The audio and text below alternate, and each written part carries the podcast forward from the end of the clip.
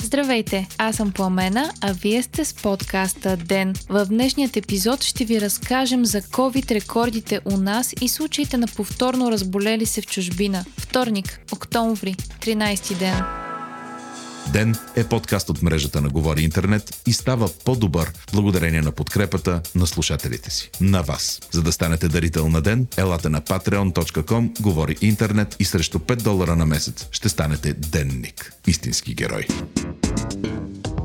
Рекорден брой на починалите и на процентното съотношение на открити нови случаи на COVID-19 у нас за последното денонощие. 23 души са изгубили живота си, а новите регистрирани случаи са 587 при 4320 направени теста, като положителните проби са 15,58% от тестовете. И това е най-високата стойност, отчитана в България до сега. От началото на пандемията у нас са починали 9 915 души, доказано заразени с коронавирус, а потвърдените случаи са близо 25 000. Излекуваните за последното денонощие са 128, а от началото на пандемията близо 16 000. Отново, най-много нови заболели са регистрирани в София – 173, следвана от Пловдив и Благоевград. Рекордно висок е и броят на настанени в болница и в интензивни отделения. Хоспитализирани са близо 1221 души, от които в тежко състояние са 65. На фона на увеличаващите се случаи и рекорди у нас, главният държавен здравен инспектор, доцент Ангел Кунчев, каза пред нова телевизия, че мерките ще бъдат затягани възможно най-късно и най-меко. Той допълни, че за да няма рязко увеличаване на мерките, тези, които са в сила в момента, трябва да се спазват. Според заместник министърът на здравеопазването Бойко Пенков, развитието на заболяването е под контрол. Пред БНТ той обясни големият брой нови случаи с това, че те са открити в неделя и понеделник и традиционно във вторник броят е по-висок. Пенков допълни и че наличните легла за болни от COVID в момента са 8400, а 1221 от тях са заети. От друга страна са регистрирани 10 пъти по-малко случаи на остри заразни болести в сравнение с същият период от миналата година, заяви председателят на Сдружението на общо практикуващите лекари пред BTV. Според него спадът се дължи на противоепидемичните мерки срещу разпространението на COVID. Световната новина, свързана с COVID от днес, е за повторно заразил се с вируса млад мъж от САЩ. По информация на BBC, при второто прекарване на коронавируса, симптомите на мъжа са били доста по-тежки и се е наложила хоспитализация. Според учените, при 25 годишният американец не става въпрос за спящо състояние на вируса, а за повторна поява. Случаите на повторно заразяване са изключително редки и за сега са регистрирани регистрирани само 23 такива по цял свят. 20 от пациентите са оздравели, двама се лекуват, а агенция ТАС съобщава за първия в света регистриран смъртен случай след повторно заразяване. Става въпрос за 89 годишна жена от Нидерландия с рак. Изследвания на учени от Университета на Невада сочат, че не е задължително предишно заразяване и прекарване на COVID-19 да ни предпазва от повторно заболяване в бъдеще.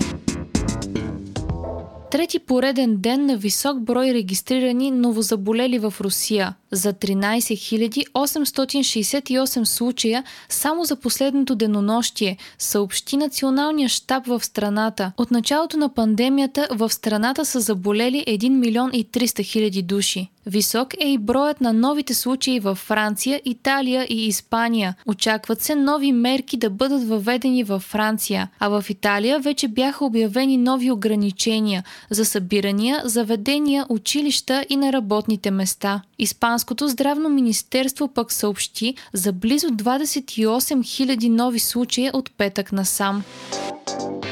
Johnson Johnson, една от водещите фармацевтични компании, разработващи COVID-вакцина, е сложила на пауза клиничните си проучвания за вакцина, защото един от доброволците се е разболял, съобщава New York Times. Компанията не е съобщила дали на болния пациент му е дадено от истинската вакцина или е получил плацебо, само че става въпрос за необяснима болест. Johnson Johnson е в така наречената трета фаза от разработване на вакцина. Смята се, че компанията е малко по-назад от конкурентите си, но че нейната вакцина има някои предимства. Тя не трябва да бъде замразявана и е необходима само една доза от нея, вместо две. Компанията има за цел да тества вакцината си на 60 000 доброволци, което също е най-високият брой при COVID-19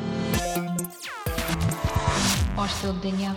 Фейсбук съобщи, че ще трие публикации, които отричат или изкривяват истината за Холокоста. Според Марк Зукърбърг, тази нова практика на социалната мрежа ще й помогне да постигне правилния баланс между какво е прието и какво не да се пише в нея. В последните години с навлизането на така наречените фалшиви новини, големите социални мрежи срещат все повече затруднения в политиките си, засягащи свободата на словото от цензурата и кога трябва да се намесват и да премахват публикации или да сигнализират за невярна информация.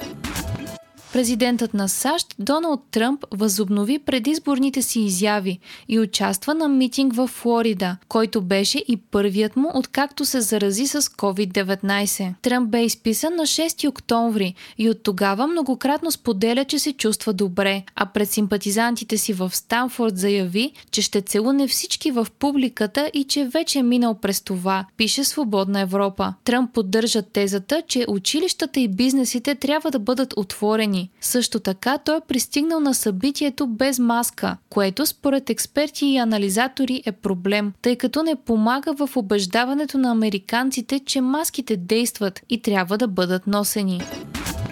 Върховният касационен съд окончателно реши, че дворецът Царска Бистрица е собственост на Симеон Сакско-Бургоцки и сестра му Мария. Съдът е приел, че дворецът е построен от дядото на Симеон, цар Фердинанд I, с лични средства. Вие слушахте подкаста Ден, част от мрежата на Говори Интернет. Епизода води Пламена Крумова. Главен редактор на Ден е Димитър Панайотов. Аудиомонтажа направи Антон Велев. Ден е независима медия, която разчита на вас, слушателите си. Ако искате да ни подкрепите, можете да го направите, ставайки наш патрон в patreon.com Говори Интернет, избирайки опцията Денник. Срещу 5 долара на месец ни помагате да станем по-добри и получаваме получавате достъп до нас и цялата общност на Говори Интернет в Дискорд. Не изпускайте епизод на ден, абонирайте се в Spotify, Apple iTunes или някой от другите подкаст приложения, които използвате.